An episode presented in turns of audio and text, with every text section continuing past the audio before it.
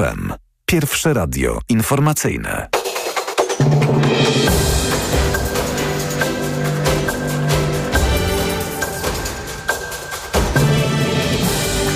15.40 Marcin Grzebielucha. W Czechach trwa dziś żałoba narodowa po czwartkowej strzelaninie na Uniwersytecie Karola w Pradze. Flagi na budynkach publicznych zostały opuszczone do połowy masztu. Sprawca strzelaniny, jeden ze studentów, zabił 14 osób, ranił 25. Tankowiec powiązany z Izraelem pod banderą Liberii został zaatakowany u wybrzeży Indii przez samolot bezzałogowy. Na statku wybuchł pożar, który został już ugaszony. Do ataku doszło, gdy tankowiec zmierzający do Indii znajdował się na Morzu Arabskim.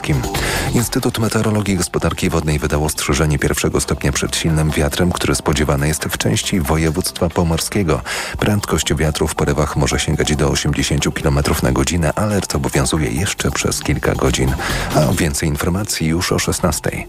Radio TOK FM. Pierwsze radio informacyjne. Twój problem, moja sprawa.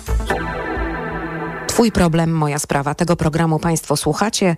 Ja się nazywam Anna Gmiterek-Zabłocka i witam w jego drugiej części.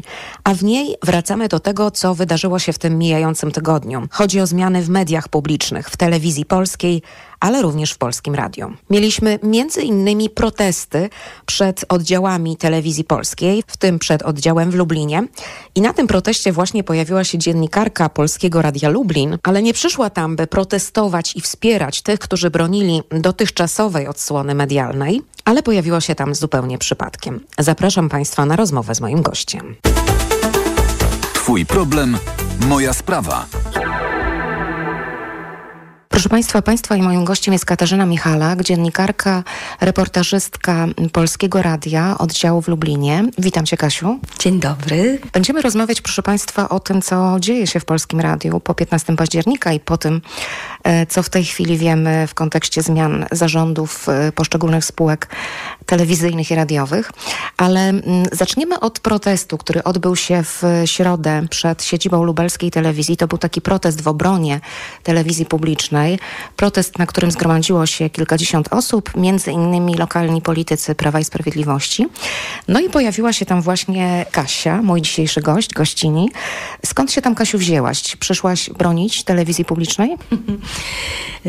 Pracowałam do późna. Nasz budynek, budynek radia jest przytulony niejako do budynku telewizji i postanowiłam się zasilić, pójść na zakupy do Żabki, która znajduje się vis-a-vis budynku telewizji polskiej i natrafiłam na manifestację, na wiec, na którym padały kłamstwa. Był to wiec w obronie wolnych mediów. Lider tego zgromadzenia, pan Marian Kowalski, mówił, że jest to zamach na wolność, że podeptana została demokracja. No, właściwie włączył w temat wiele różnych zagadnień, jak katastrofa smoleńska i inne tego typu wątki. No ale, ale ponieważ wszystko toczyło się wokół wolności słowa, wolnych mediów, to pomyślałam sobie, że może ja jako dziennikarka mediów publicznych powinnam zabrać głos. Nie wiem skąd taka mm, moc, takie natchnienie, taki, taki, taki odruch, bo nigdy nie wypowiadałam się publicznie na tego typu zgromadzeniach ale było to silniejsze ode mnie, takie poczucie, że muszę zareagować, bo wypowiadają się tam politycy, przedstawiciele rad programowych, był pan Mulawa, był ktoś jeszcze, ale nie było dziennikarzy. I poprosiłam o głos i nawet się ucieszono, że jest y, dziennikarka Polskiego Radia w tym gronie. Pewnie Państwo myśleli, że będę mm, tę samą narrację stosować. No i przemówiłam. Poprosiłam od razu, żeby wiedziałam, że za chwilę się zorientują, że chcę powiedzieć coś innego. Poprosiłam, aby wysłuchali mnie do końca. I powiedziałam to, co czuję. Powiedziałam, jak z mojej perspektywy wyglądała ta w cudzysłowie wolność mediów. Y, opowiedziałam o moich kolegach z rozlicznych rozgłośni regionalnych Polskiego Radia, którzy opuścili mm, swój ukochany, swoje ukochane wcześniej miejsce pracy, którzy mm, cierpią na depresję, którzy muszą brać leki. Naprawdę znam wiele takich osób i nawet tak poczułam, że powinnam w ich imieniu zabrać głos. choć wiem, że spotkałam się z totalnym murem, ze ścianą i z ludźmi totalnie zaślepionymi. Pierwszy raz y, twarzą w twarz stanęłam y, z takim fanatyzmem i zaślepieniem. Y, bardzo szybko próbowano mnie wyklaskać, zakrzyczeć i, i po paru minutach podziękowano mi za zabranie głosu. Dużo cię to emocjonalnie tak w sercu kosztowało? Tak, tak, byłam roztrzęsiona. Nie w czasie przemawiania, ale już po. W zasadzie to było takie bardzo spontaniczne zachowanie się. W zasadzie poszłam za impulsem. Po prostu nie mogłam słuchać kłamstw. No właśnie, Kasiu, to porozmawiajmy o tym, co ciebie osobiście spotkało. Y, zacznijmy od tego, ile ty lat jesteś w Polskim Radiu Lublin, czym się zajmujesz i czy przez te 8 lat ostatnich miałeś takie myśli, żeby z tego radia odejść? Moja współpraca z Polskim Radiem zaczęła się w 1997 roku, jeszcze w Łodzi. Po dwóch latach przeniosłam się do Lublina i najpierw byłam współpracownikiem, bo na etat naprawdę w owych czasach trzeba było zasłużyć. Więc y, musiałam poczekać, aby dostać etat w redakcji reportażu, co nastąpiło w 2001 roku. Mówię o tych datach i o tym czekaniu, dlatego że kiedyś praca w Polskim Radiu była swego rodzaju etosem przywilejem, czymś wspaniałym, czymś wielkim. Wiedziałam, że muszę czekać, że warto czekać, że trzeba przejść e, przez różne redakcje, trzeba terminować w różnych redakcjach, uczyć się różnych form, a potem ewentualnie zasłużyć na możliwość zajmowania się długimi formami, jak, jakimi jest reportaż. Pamiętam też, y, że długo trzeba było czekać, aby móc wystąpić przed mikrofonem. Y, trzeba było chodzić na zajęcia logopedyczne, zdobyć kartę mikrofonową. Więc była cała, cała były niejako bardzo skomplikowane procedury, aby, aby dostąpić przywileju mówienia do ludzi z anteny Polskiego Radia. I po 2016 roku to wszystko zaczęło znikać. Zaczęli pojawiać się ludzie nowi, mm, bardzo młodzi, to akurat dobrze, ale niewyrobieni antenowo tak zwana wysoka kultura została zredukowana albo też zastąpiona takim bardzo lekkim e, kontentem rozrywkowym. Pojawiło się mnóstwo współpracowników, ludzi, którzy nigdy nie mieli nic wspólnego z anteną, a dostawali już programy e, o, o dużych formatach, jakieś godzinne, publicystyczne na przykład. No i zaczęła się pojawiać niechęć do pewnych tematów. Mm, pierwsze takie napięcia pojawiły się zimą y, na przełomie XVI i XVII roku, kiedy razem z Agnieszką Czyżewską-Jacquemé zajmowałam się sytuacją y, na dworcu w Brześciu zrobiłyśmy reportaż Marmur i dzieci. Ten reportaż był wyemitowany, ale było wokół niego takie duże napięcie. Nie do końca może byłyśmy obiektywne, że dałyśmy się ponieść emocjom. Tam na dworcu Brześciu koczowały wtedy setki Czeczenów, matek z dziećmi, a Straż Graniczna uniemożliwiała im złożenie wniosków o przyznanie statusu uchodźcy i, i ewidentnie łamała prawo międzynarodowe. I już się pojawiały napięcia. Pojawiały się napięcia w związku z, z gośćmi, których zapraszałyśmy mm, do programów reportażowych. Reportaż wtedy był obudowany magazynem godzinnym. Pojawiła się lista tematów zleconych związanych ze świętami patriotycznymi i ważnymi rocznicami, co może jest zrozumiałe, bo jesteśmy mediami publicznymi, ale czasami było tak duże zagęszczenie tych rocznic i, i tych okoliczności, y, y, które trzeba było do których trzeba było się odnieść y, w reportażu premierowym, że już brakowało nam pomysłu. Na przykład? I tak właśnie było z reportażem na Dzień Flagi, czyli na 2 maja to bardzo trudny temat, aby, aby go ograć y, jakąś narracją, jakąś fabułą. Ale Agnieszka Czyżewska-Rzekeme, moja koleżanka, wpadła na pomysł, że um, opowie o tej fladze w ten sposób, że dotrze do miejsc i ludzi, którzy z barwami narodowymi obcują na co dzień. Była więc w sklepie z odzieżą patriotyczną, e, znalazła człowieka, który jeździ na rowerze po mieście, e, mając e, dwie flagi, flagę biało-czerwoną i flagę unijną, ale też weszła do, do baru sprzedającego kebab. Była taka sieć, sieć barów w Lublinie pod hasłem, pod szyldem prawdziwy kebab dla prawdziwego Polaka.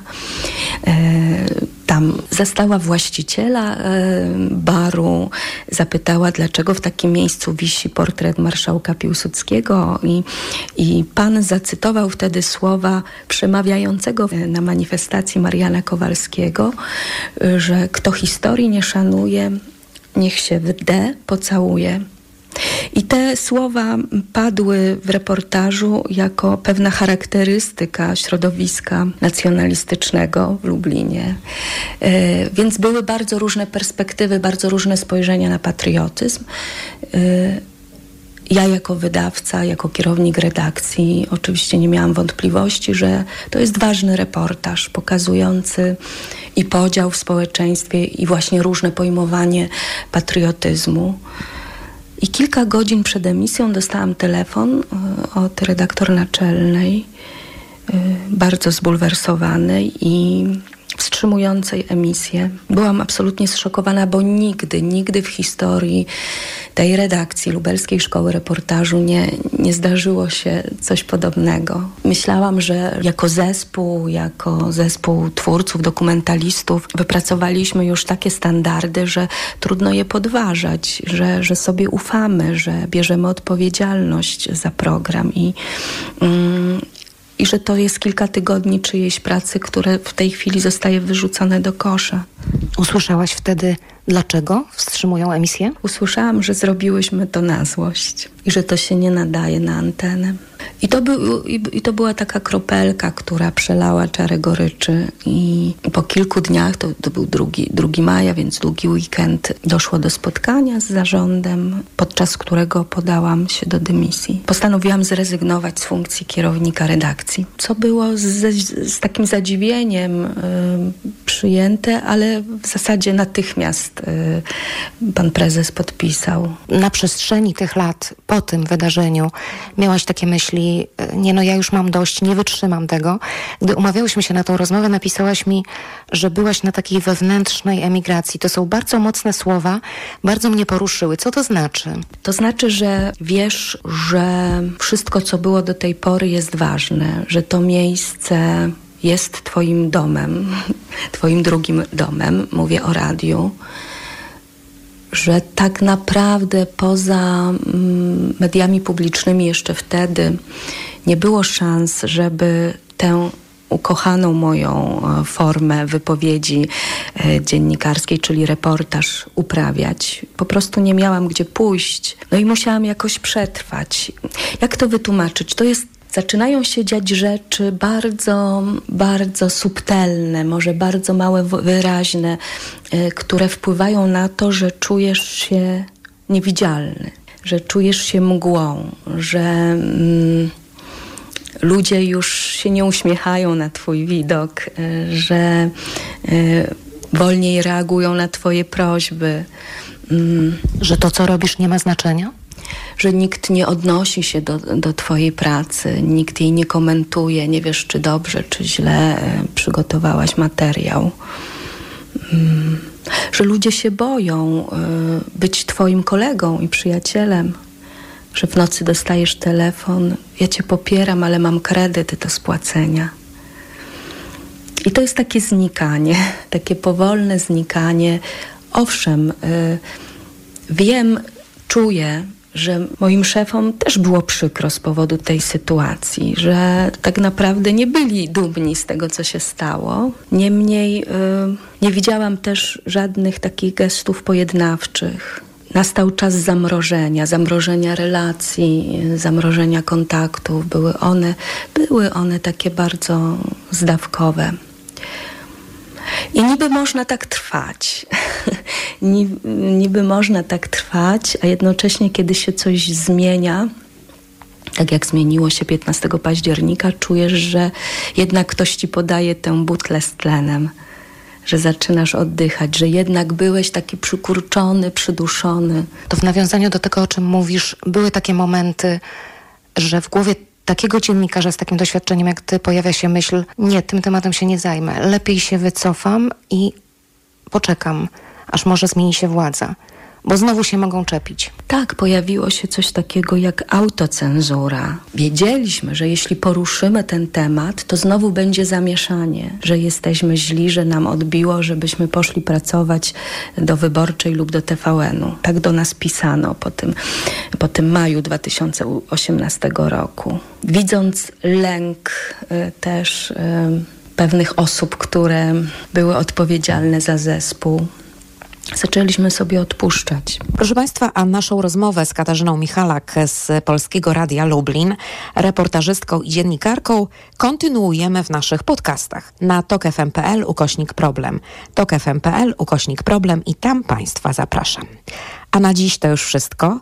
Życzę pięknych, fajnych, spokojnych świąt. Tym, którzy świąt nie obchodzą, życzę po prostu spokojnego czasu, w gronie najbliższych. A jednocześnie życzę nam wszystkim radosnej, uśmiechniętej Polski. Polski, w której każdy z każdym będzie potrafił rozmawiać. To takie świąteczne, trochę nieświąteczne życzenia. Proszę Państwa, to wszystko na dziś. Ja już dziękuję za uwagę i mówię do usłyszenia. A już teraz u nas informacje Radia TOK FM. Twój problem, moja sprawa.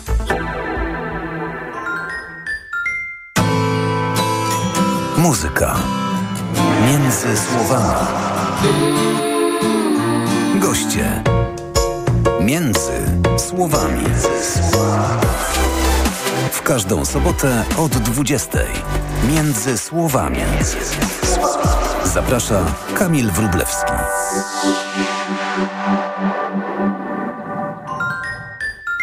Reklama. Proszę, pane okulary. Warto też kupić suplement diety Maxiluten D3. Maxiluten D3? Tak. Ma wysoką dawkę luteiny oraz składniki wspierające wzrok, cynk i wyciąg z róży stulistnej, a dodatkowo również wysoką dawkę witaminy D3. Maxiluten D3. Aflofarm. Barbara? No? A jaki będzie najbardziej trafiony prezent dla Mariolki? Dla Mariolki, Marian? To taki, który sobie sama kupi. Aha, czyli karta podarunkowa do Media Expert. No to cieszy się. Karta podarunkowa Media Expert to setki pomysłów na idealny prezent. Pozwól obdarowanemu wybrać to, co dla niego najlepsze i ciesz się razem z nim trafionym prezentem. Media Expert jest cool. Na święta ceny. Ale ty schudłaś. Nie zgadniesz dzięki czemu. Zmieniłam preparat magnezu. Na magiczny magnes. Na Neomax Slim. Neomax Slim to suplement diety, który dostarcza magnez, a do tego dzięki nasionom kolanitida wspomaga odchudzanie. Skoro i tak bierzesz magnez, wybierz Neomax Slim. I przy okazji zadbaj o smukłą sylwetkę. Tak zrobię. Tobie także przyda się zdrowa dawka magnezu. Neomax Slim. Więcej niż magnez. Aflofarm. Wyborcza na święta. Rodzina Makłowiczów szykuje idealne święta. Agnieszka Holland o człowieczeństwie i sumieniu oraz świąteczne opowiadania Adama Wajraka i Sylwii Hutnik. Już dziś wyborcza na święta. Pierogi i groch, kapusta i karp. Gdy za dużo zjesz, świąt zatracisz czar.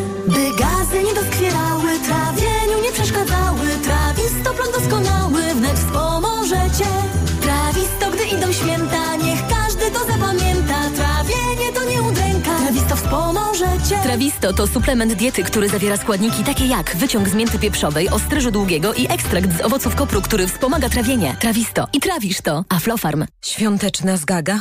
Żołądek o pomoc błaga? Reni na to pomaga. Zaczyna działać już w 40 sekund. Reni. Już w porządku, mój żołądku. Reni Antacidum. Węglan wapnia 680 mg i węglan magnezu 80 mg. Tabletki do ssania. Wskazania. Objawowe leczenie dolegliwości związanych z nadkwaśnością soku żołądkowego, takich jak zgaga, niestrawność, wzdęcia, nudności, uczucie pełności lub ciężkości w nadbrzuszu, odbijanie. Podmiot odpowiedzialny Bayer Spółka ZO. To jest lek. Dla bezpieczeństwa stosuj go zgodnie z ulotką dołączoną do opakowania. Zwróć uwagę na przeciwwskazania. W przypadku wątpliwości skonsultuj się z lekarzem lub farmaceutą. Teraz w Carrefourze niezapomniane święta w wyjątkowych cenach. Filet z polskiego kurczaka aż 50% taniej, tylko 10,99 za kilogram z aplikacją Mój Carrefour. Oferta ważna do 23 grudnia. Cena przed obniżką 21,99. Ból zatok jest spowodowany zaleganiem nadmiernej wydzieliny. Jest prosty sposób, żeby się jej pozbyć. Irigasin. To jest wyrób medyczny. Używaj go zgodnie z instrukcją używania lub etykietą. Irigasin szybko oczyszcza zatoki, wypłukując wydzielinę i gromadzące się w niej bakterie. Ucisk w zatokach znika, a to przynosi ulgę w bólu. Nie znam szybszego sposobu na walkę z bólem zatok niż Irigasin.